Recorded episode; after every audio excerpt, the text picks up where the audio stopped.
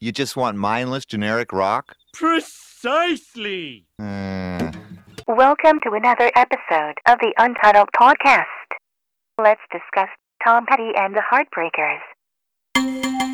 What you are about to hear is deeply disturbing. Ladies and gentlemen, will you welcome Tom Petty and the Heartbreakers?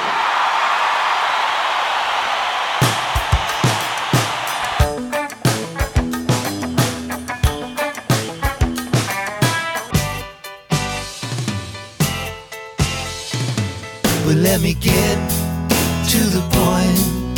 Let's roll another joint. Turn the radio loud. I'm too alone to be proud. And you don't know how it feels. You don't know how it feels to be me.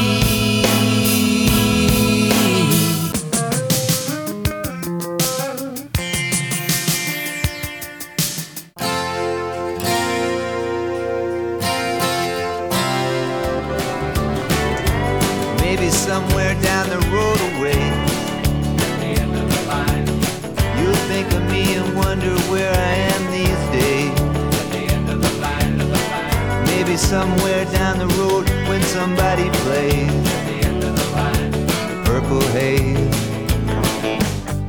You can stand me up at the gates of hell, but I won't back down.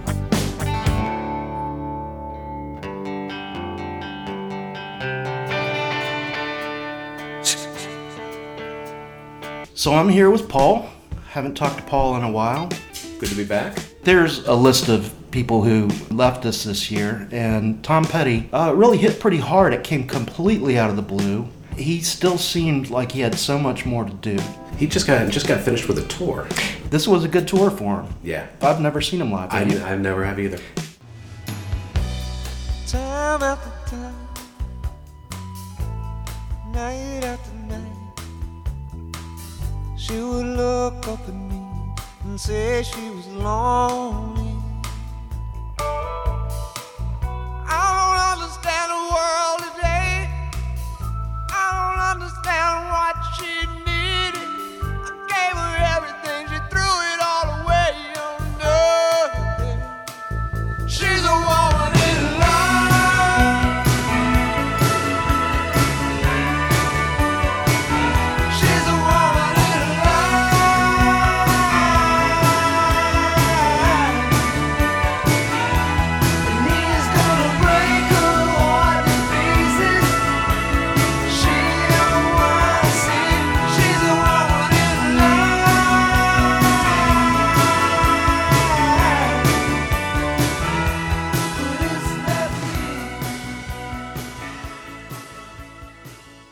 They were a unique band in that back when I when I first started um, playing music back in high school, I mean I played um, basically metal and, and hardcore, and that was the that was the crowd I ran with. And you would you wouldn't think that those types of people or the, that type of crowd would like Tom Petty and the Heartbreakers, but they did. Everybody loved Tom Petty. Have you ever known anybody who just did not like Tom Petty? No, not not somebody who would say specifically. I know people who, who don't care for that type of music, maybe. Right, right. But I think everybody liked Tom Petty. Yeah, I mean, he had this universal appeal. He wasn't just uh, your typical kind of American rocker like uh, Bruce Springsteen or John Mellencamp. Right. He had that little bit of weirdness. And I've been interrupted by the psychedelic dragon.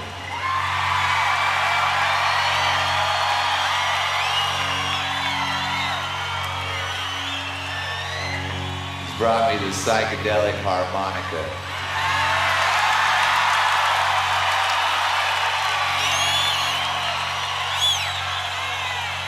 I'm not really sure I should blow into the psychedelic harmonica.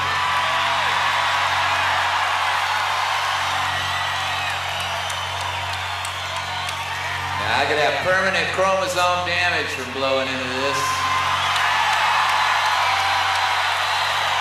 I might cease to function as a responsible adult.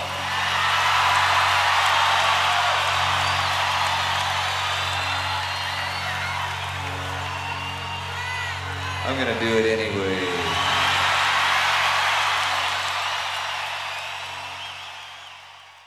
After Tom Petty died, I just learned how to play "You're So Bad." Right. You know, great song, easy as hell. Yeah, yeah. Really, and, and that's the that's pretty much the story of Tom Petty songs. I mean, I've probably played a half a dozen Tom Petty songs in different bands over the years. One, two, three, four.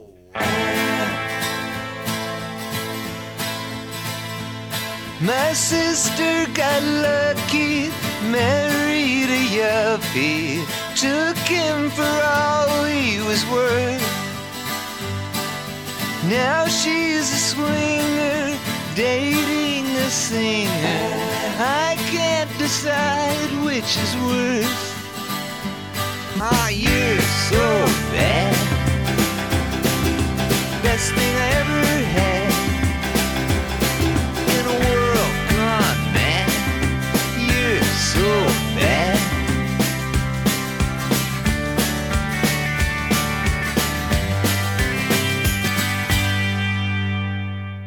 Really insightful but simple lyric. Right, and nothing sappy. Absolutely no sap no. Co- coming from Tom Petty. No. If he if he was going to write a love song, it was going to be a Tom Petty kind of a love song.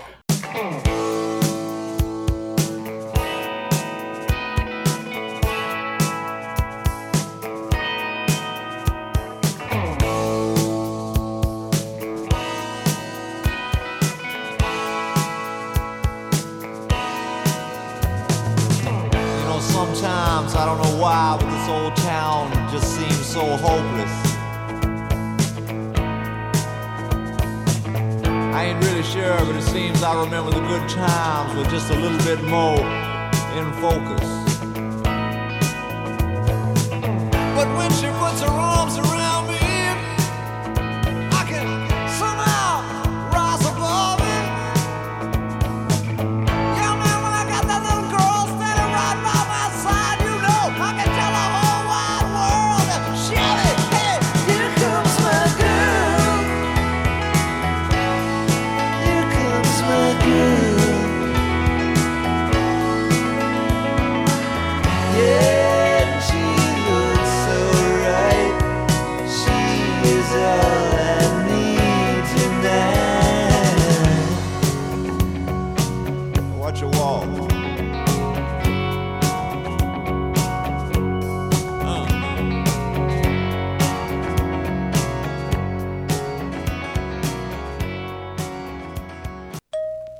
I'd say probably eighty percent of his catalog I really, really like. Right. But the twenty percent I don't dislike, I just like less. Exactly. And it's not just Tom Petty himself, but he, I mean, just an incredible band behind him, too. Yeah, the Heartbreakers, one of the best backing bands. It's been about two years since I played with the Heartbreakers, honestly. I've been producing records um, the last couple of years, and we got together um, last week and rehearsed for this thing, and And I realized I, I may actually be in one of the best two or three rock and roll bands there is, you know?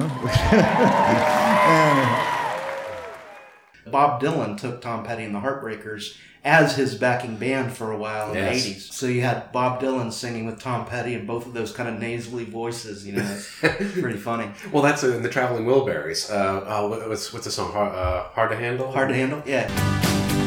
Everybody's got somebody to lean on. Put your body next to mine and dream on. Bob Dylan. I don't think there's anyone we admire more. And Bob had a show, Farm Aid, the first Farm Aid show. And that night in the dressing room, Bob said, "How would you guys feel about doing a tour of Australia with me?" And we said, "Great, let's go."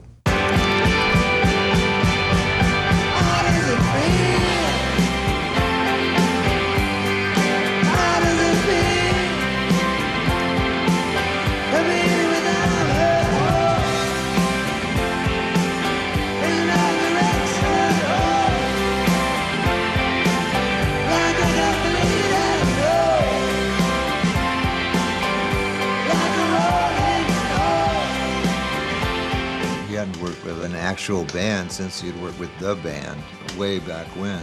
When did they come on your radar? Everybody watched M T V. Yeah. So that's that's where I learned about Tom Petty and the Heartbreakers. Well, he had great videos. Oh, absolutely. Probably the first song that that grabbed me was Refugee.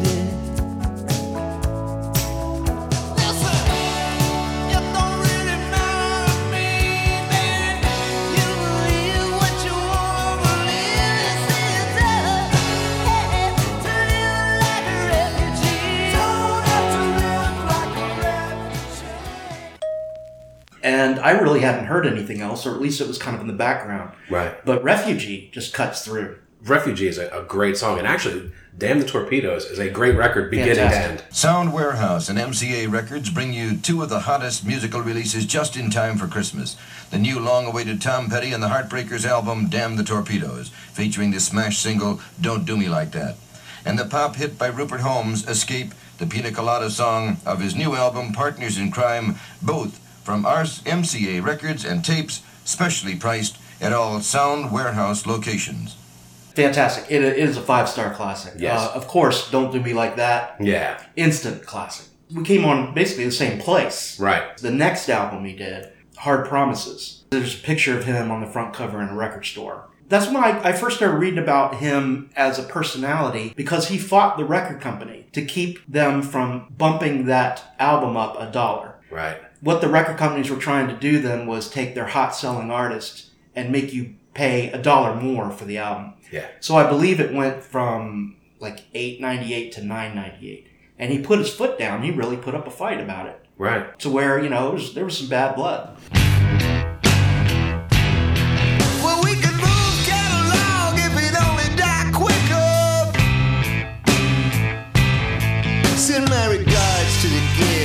Case of good liquor.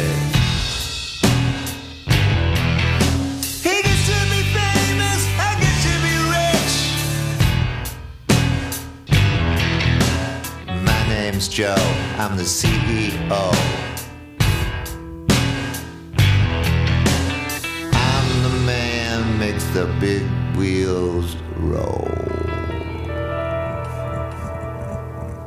He was known for that over yes. the years. He was constantly fighting the record companies. He, he, he was constantly fighting somebody who was trying not to rip uh, rip him off per se, but rip off the fans. Yeah, he didn't he didn't play that. There was this cat named Johnny who loved to play and sing when money wasn't king.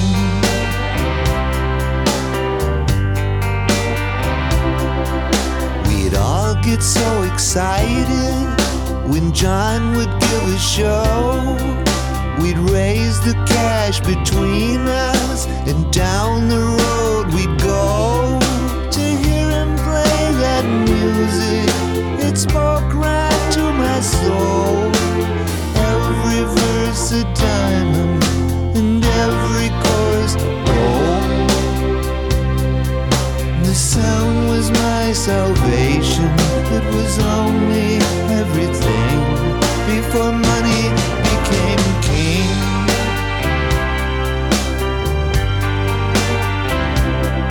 Well, I ain't sure how it happened, and I don't know exactly when, but everything got bigger, and the rules began to bend, and the T V taught the people how to get their hair to shine. Sweet life can be if you keep it tight behind. And they raise the cost of living, and how could we have known?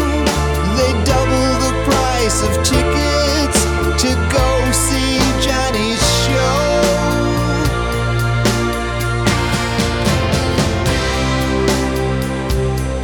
There was no use in pretending, no magic left to hear. All the music gave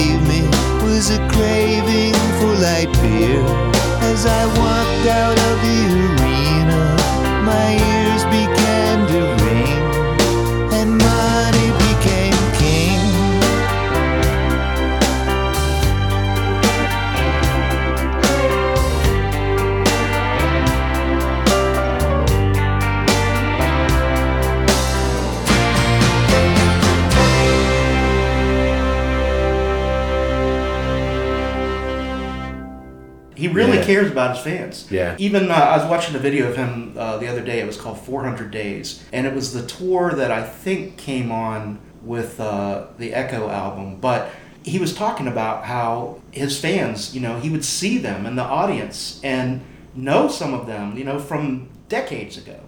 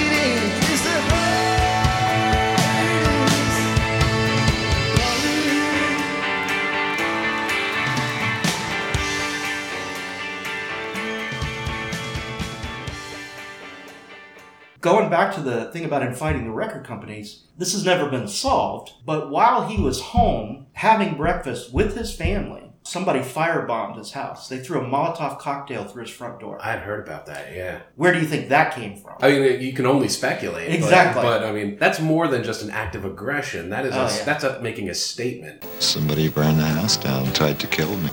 To date, the arson case has neither been closed nor solved. Next few albums to me were where I, I kind of dipped in and out. It wasn't that I didn't like Long After Dark, for example. Right. It didn't move me the same way. It didn't have the same impetus, you know? Well, and, and I agree with that. And Tom Petty and the Heartbreakers was that band. They were just always there. Right. right. There, there was always a, a new record coming out. Yep. They, they were always being played. And sometimes it grabbed me and sometimes it didn't. But I always liked what was coming out. It's yeah. A, I never disliked any of it. In general, during that time period, I really was truly not into commercial music. I'd just come to college and, you know, I was really learning about Husker Du and Sonic Youth and yeah. even R E M. I didn't know what the hit T V shows were. I didn't have cable. We right. didn't watch T V, you know? It was a weird time. I, we took them for granted. Well, and, and that's exactly it. I mean, you were listening to that stuff. At that time, I was listening to Metallica and Slayer and right, Anthrax right. and stuff like that. So I was in a completely different genre, but when I heard Tom Petty music, I, I still liked it. Yeah. Well, okay, so then the, the part that where he almost lost me, but also gained respect again, was when Southern Accents came out. First of all, the video for Don't Come Around Here No More is incredible. Mm-hmm. That's the one with the Alice in Wonderland. Yes. It, you got to see that if you haven't seen it. Phenomenal video. Right. But when I heard that song on the radio, it turned me off instantly. The production, really? You know, that, hey, you know, that, meow, meow, meow. It was that Eurythmics Dave Stewart, you yeah. know, production. Yeah, and, and yeah, anything that Dave Stewart put his hands on kind of had that, that right. weird thing. Well, I felt like Tom was starting to go into that big corporate rock thing. Right, know? Yeah. And so I really didn't pay any attention. However, uh, I think my roommate or somebody had the album, and they were playing it. And one day I walked by, and they were playing the song Southern Accents.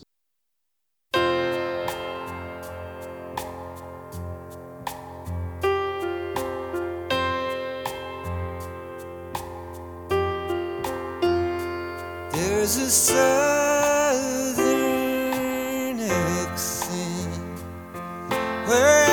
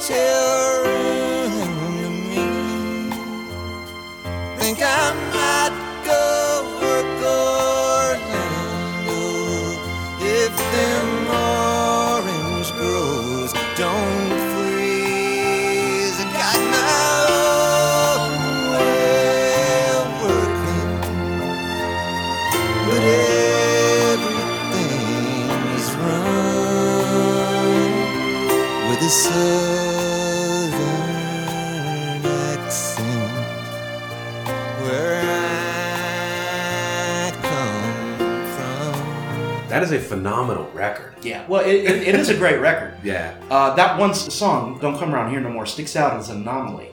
I believe that's the only production piece by Dave Stewart on there. And, and it's funny, I mean, I do like that song. It's not one of my favorites by right. the Heartbreakers, but I do like that song. I really kind of wish they had put the Dave Stewart version out as a single and then put the stripped down version on the album because it really would fit better, I think, right. overall. A car company wanted to co-opt one of his songs off of that album, and he refused. And then they kind of did a half impersonation of it, and he sued the shit out of him. As he, as he should. He never fucked around with, like, you know, advertising. Right. I mean, he had a lot of integrity. Oh, absolutely. And, and it'll be interesting to see if that continues now that he's dead. I would like to think that his... his leftover songs or demos or whatever it is will be done in a respectful way. You know, there's going to be posthumous albums. Absolutely. But I would like to see them done in a really respectful way. There's like this live box set. It's like five C Ds. No, I didn't even know that. Oh, it's awesome. It's tracks from different points of his career live. So I followed him in. I walked in out of the sunlight. It was real dark in that bar. I couldn't see nothing. I could see the glow of a jukebox in the back, and I could hear this voice say, "Look, we got another one, just like the other ones, another badass, another troublemaker. I'm scared, ain't you boys scared? Hey, wonder if he's gonna show us what that is, boys. We got a man with the dog collar on. Think we ought to throw a spike of home."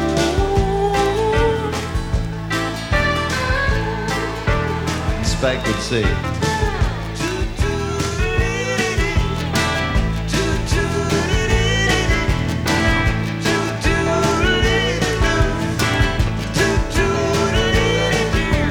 here's another misfit, another Jimmy Dean. I bet he's got a motorbike. What do y'all think? Bet if we be good, we'll get a ride on it. If he ain't too mad about the future, maybe we want to help him see the future ain't what it used to be."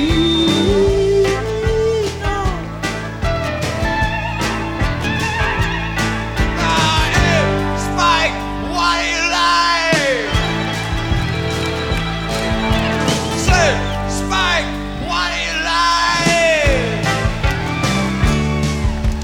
Nothing. Let's go to Mike Campbell. I can't even describe how good that guy is. He's the guy who really puts the cherry on top. So what's the keyboard player's name? Benmont Tench. Yes. That guy's been all over the place. Just such a key player. And, and, and the fact that, I mean, Benmont Tench and Mike Campbell, the two of them are such good musicians. Yeah. And for these two, and just by chance, to wind up in the same band, well, it's fucking ridiculous. Yeah. Well, then you add in Stan Lynch, the drummer. Right. You know, Stan's been replaced on the last few albums. Mm-hmm. A tasteful mm-hmm. drummer. All these players. And I don't know if that's Tom as a band leader or they just... you know, evolved to that together? Maybe. I mean, and I know that they, was it they had, they got their original bass player back. So what happened was the original bass player left at some point. So Howie comes in, and then Howie gets hooked on heroin. Yeah. And apparently just self-destructed. There's a documentary out there. I think it's on Netflix. Yes. It's like three hours long. And it's I, worth it. I, I, it's worth every minute of it. I watched it all on a Sunday afternoon. All Sunday I watched it. Part of that documentary where they, they're bringing that up. I definitely respect Tom Petty and the way he handled that. He's like, as long as he can play, you know, I'm not going to tell the man how to live his life. Right, right. But that's where him and Stan Lynch bumped heads eventually. In addition to being a great drummer, he wrote Boys of Summer with Don Henley, I believe. Really? Uh, yeah. I did he, not know that. He had written... He, he presented that to Tom mm-hmm. and said, how about doing this song? And, and Tom Petty was just like, this is my band. These are my songs. This is what I do. Right. And eventually that is the thing that split the two apart. But I'd always miss Stan because he had a swing. Yeah. You know, and he was fun to watch. Mm-hmm. Fun, fun drummer to watch. Hi, I'm Tom Hanks, and I'll be hosting the season premiere of Saturday Night Live with musical guest Tom Petty. You know, it's kind of a coincidence. We're both cool and we're both named Tom. Yeah, we're both named Tom. Well, after Southern Accents, they had a little dip, and that's when they put out Let Me Up, I've Had Enough. Yeah. Remember that one? I, I vaguely. The song about Joe Piscopo and Eddie Murphy. Yeah. And-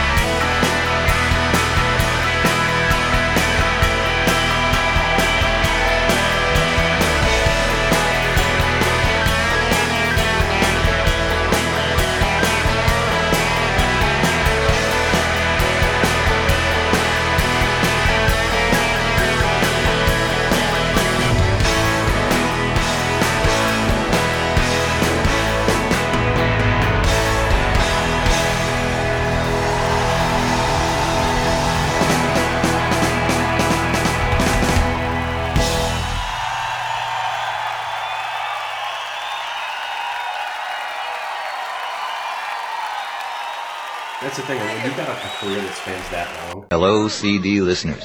We've come to the point in this album where those listening on cassette or records will have to stand up or sit down and turn over the record or tape. In fairness to those listeners, we'll now take a few seconds before we begin side two. Thank you. Here's side two. I think that's what makes bands, you know, more interesting. Right. Especially when they come back hard, and they did. You know, that's Tom did his solo albums. At that point, he came on to Full Moon Fever. Which is a great record. Oh, yeah. Excellent record. Free Fallin'. You know, yeah. He was joking when he wrote that song. Mm. Like, he was playing that, that riff and was kind of making up these joke lyrics. Right. Jeff Lynne mm-hmm. said, wait, that's a song. Go with that. You know, that's what a producer does. And it's a phenomenal song. It's a beautiful song. It, it really is. And, and yeah, it is kind of ridiculous. And it gets back to what I was saying before with the, just the simplicity of Tom Petty songs, especially the, the popular ones or the ones that made it huge. Yeah. That you couldn't get more simple. you know, if it was that simple, everybody would do it. Yeah, of course. We were going to go, you know, we were going to go like last year, and then uh, I, I had a fit one night and broke my hand against the wall. And uh, it's a real drag, you know, they drive you down to the emergency room.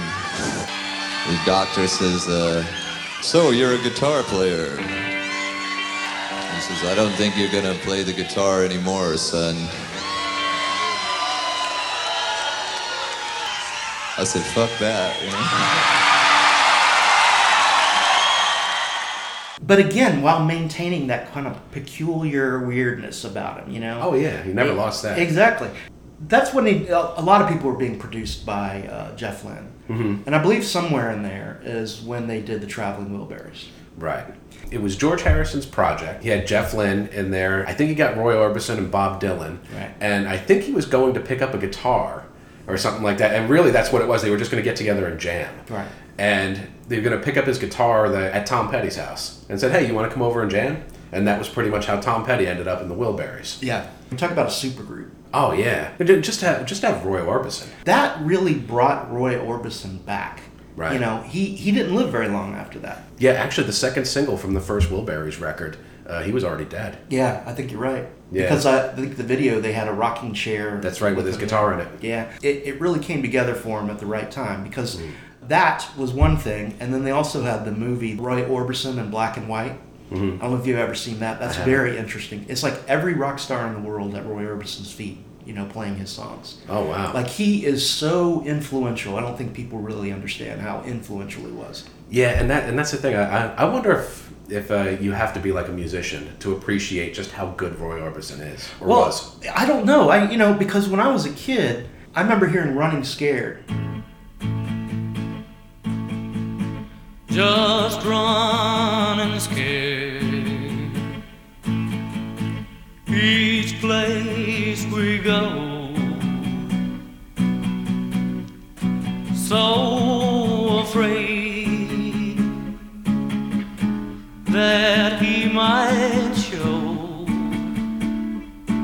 Mm. And that song has no chorus, right? And it just slowly builds and slowly builds and slowly builds. And it, it's really weird that it would be a hit, but yes. It's purely in that emotive voice. Right. You know, and, and that's why when he comes in mm. on uh, Hard to Handle. Oh, my God. Yeah. Yeah, it's beautiful. And um, was it the when the remaining Wilburys got together for the tribute to George Harrison. Right. And they did a couple of Wilbury songs. And I think they had uh, uh, Danny Harrison was up there filling in yeah. for, for yeah. Dad. When it came up to the Roy Orbison part, Jeff Lynne did the vocals yes. on that and did them perfectly. Pull off a Roy Orbison line like that and did it really well. Yeah, I want to do an E L O show at some point because yeah. I really liked E L O a lot. How much better, how much bigger can it get? And then Into the Great Wide Open comes out. Yeah. Oh, my God. Yeah, and I think that's what really gave uh, Johnny Depp a big step up as far as, you know, he had been in movies and stuff, but right. he hadn't been taken very seriously. Mm-hmm. And again, talk about a simple lyric. Yeah. You know, and just a simple song, but it, it's really cool. Johnny Depp, he was opening this club, the Viper Room, and he asked us if we would play the opening night of the club for a benefit. Stan was quiet, didn't really say much about it. And then he, he vanished from that session without saying goodbye. He said, look, the band is going to play, you know, are you coming or not? I can't do it. Now this, you know, I was outraged. I told the office, just tell Stan, never mind, Ringo's going to do it. And Stan showed up within twenty-four hours.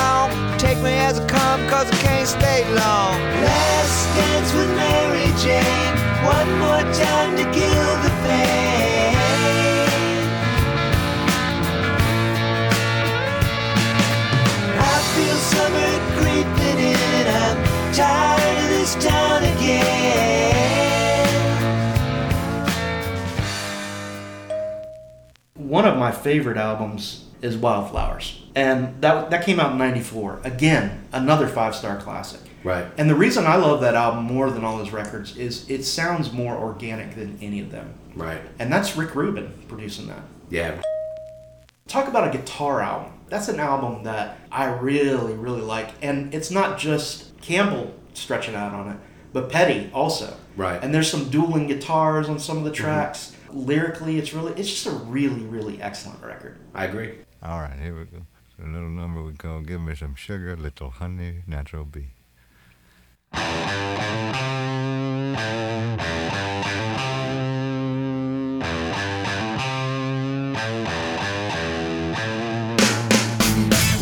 She killed me her monkey hand in a rambler sedan. I'm the king of Milwaukee. Her juju beads are so nice. She kissed my third cousin twice. I'm the king of Pomona. Well, I've got something to say.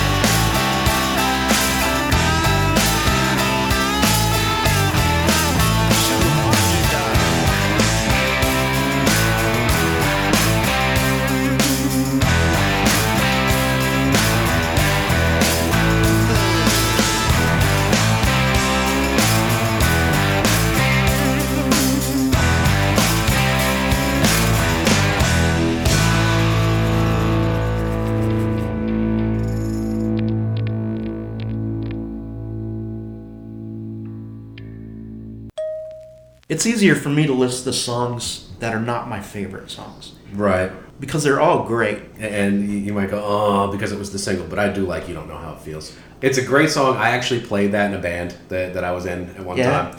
Great great song. Again, simple as hell. Yeah. And it's the simplicity that makes it so good. The hidden gems are things like Honeybee. Right. And silly little song, but they mm. rock the shit out of that. Right. Cabin Down Below is also another one of those that really is, is, you know, it's not a single. Right. But it's so much better than just a normal deep cut. It's it's a great song. Right. But probably my favorite on it is House in the Woods. House in the Woods sounds like almost like a White Album outtake in a way. I mean, mm-hmm. you know, it doesn't sound Beatle-ish so much, but just the feel of it and that sort of descending chord thing he does that, right. you know, ding, ding, ding, ding, ding, you know. Yeah. I always call that the heroin riff. You know, right. it, it, it when you hear that in a song, it, it really harkens back to Your Blues by the Beatles off the White Album. Right. So, you know, of course, there's heroin with that. I think that this album is maybe the top, uh, the peak of his career. I, I think so.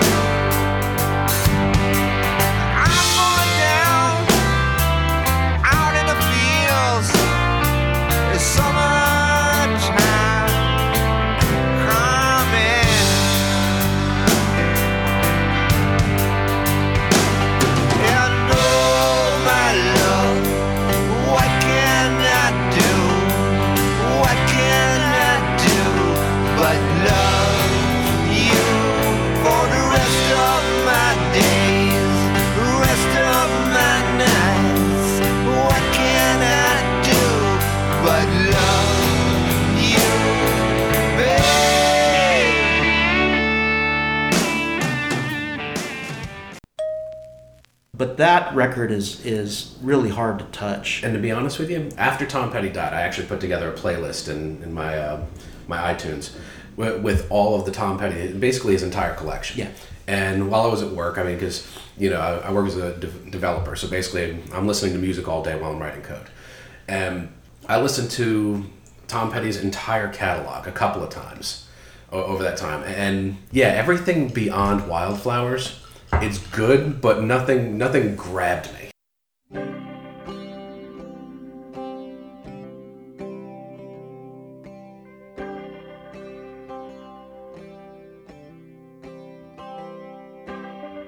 I got a room at the top of the world tonight. I can see everything tonight.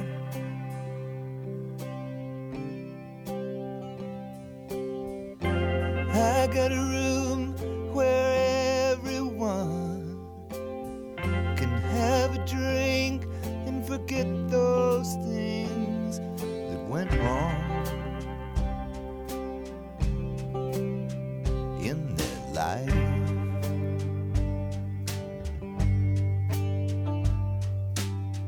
I got a room at the top of the world tonight. I got a room at the top of the world tonight. I got a room at the top of the world tonight, and I ain't coming down. I ain't coming.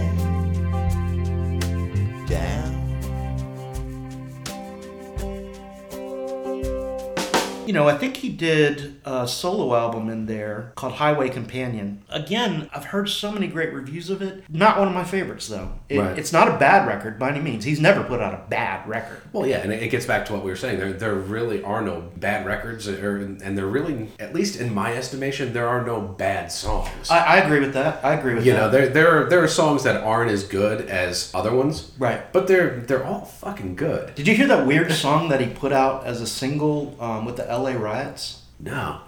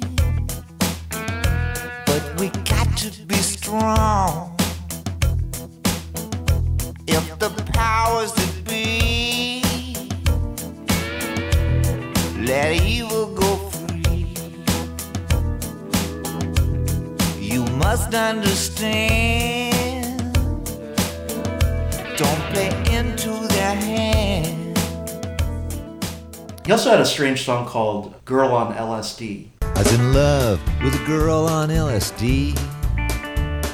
She'd see things I'd never see. She broadened her perspective.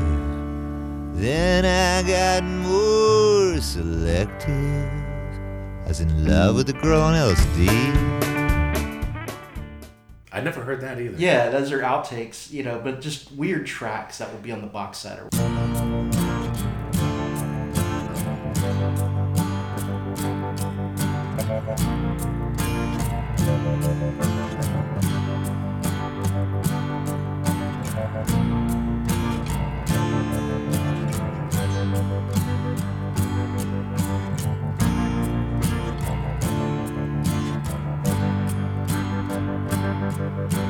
Brains went black when she took back her love and put it out into the sun.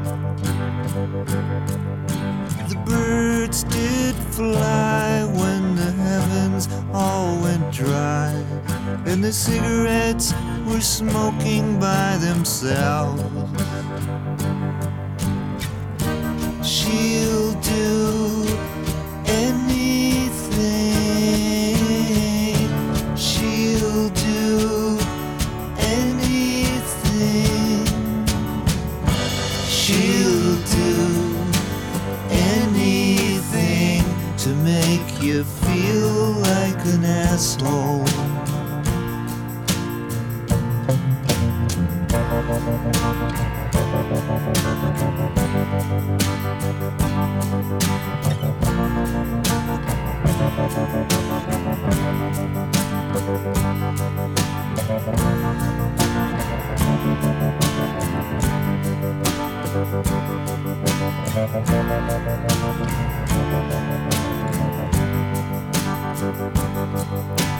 Call her name, she looks the same as you, with question marks stretched across her skin. She dangles carrots, makes you feel embarrassed to be the fool you know you are. She'll do anything. She'll do anything. She'll do anything to make you feel like an asshole.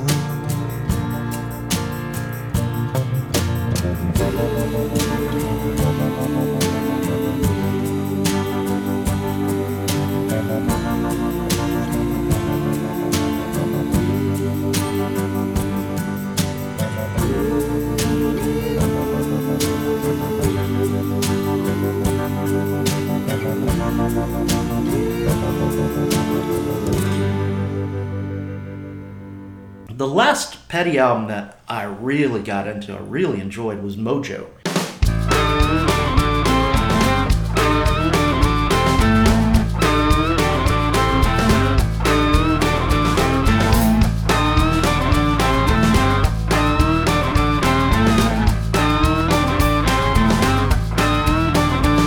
Well, boy, Tom Jefferson, he loved the little maid out there.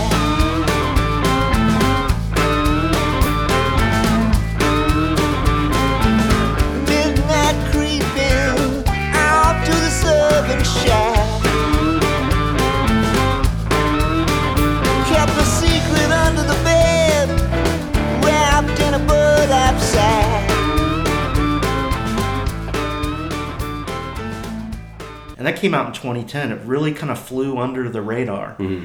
But it's a rocking, rocking record. Mm-hmm. It, it's got some good stuff. I don't know if you got around to checking that one out, but it's got some good shit. Wait, which which record? Mojo. I, I I have to take a look at my list, the, the playlist that I put together. Right. I think it has just about everything. And uh, Hypnotic Eye, after not as much, but I really felt like he was coming back on a curve. Right. You know, that he was coming back to something else big. He was very competitive. Right. And it wasn't easy for him not to be knocking out hits because he knew he had good shit. Oh, yeah. And it, it's great stuff. And but the thing is, I mean, styles of music change. Right. I mean, tastes change, right? We really could use more acts like Tom Petty. Uh, the integrity, the, you know, the honesty that he would put across in all of his performances, live or whatever. Right. Did you ever see the clip of him doing Free Falling with Axl Rose? No. Axl loved that song. That was like his personal anthem. All the vampires walking through the valley, move west down Ventura Boulevard, and all the bad boys standing in the shadows, and the good girls are home with broken hearts. And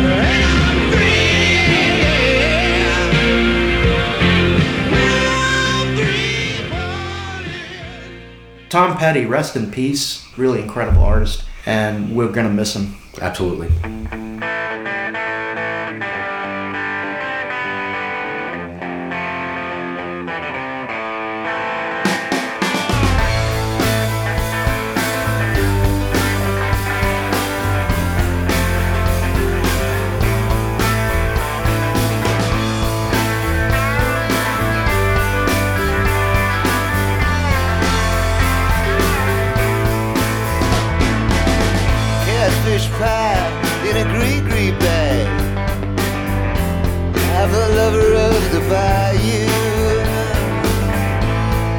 back your doorstep with a halfway rag.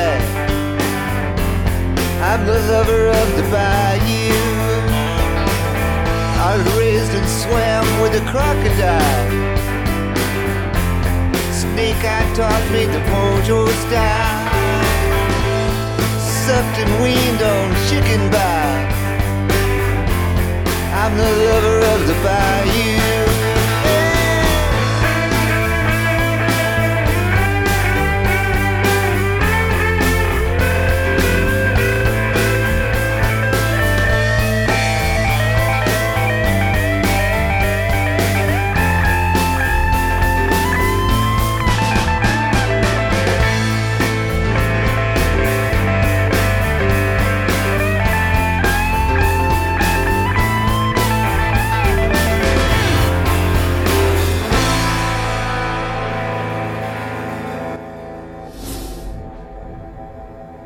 Keep your relationship with Stevie Nicks, romantic relationship, on the down low from Tom Petty. Yeah. You want Tom Petty to know that he's your boy. Yeah. You're focused on him. It's almost like dealing with another lover.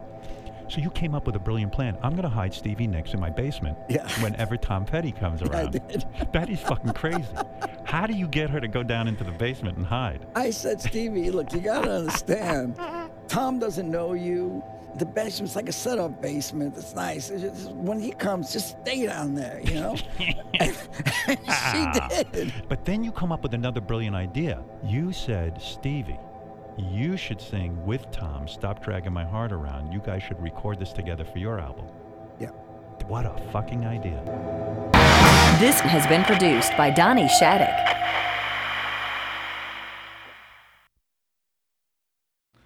And I thank this rock and roll for the freedom it's given me. And I thank the fans for such a wonderful life. And I thank God for all of it.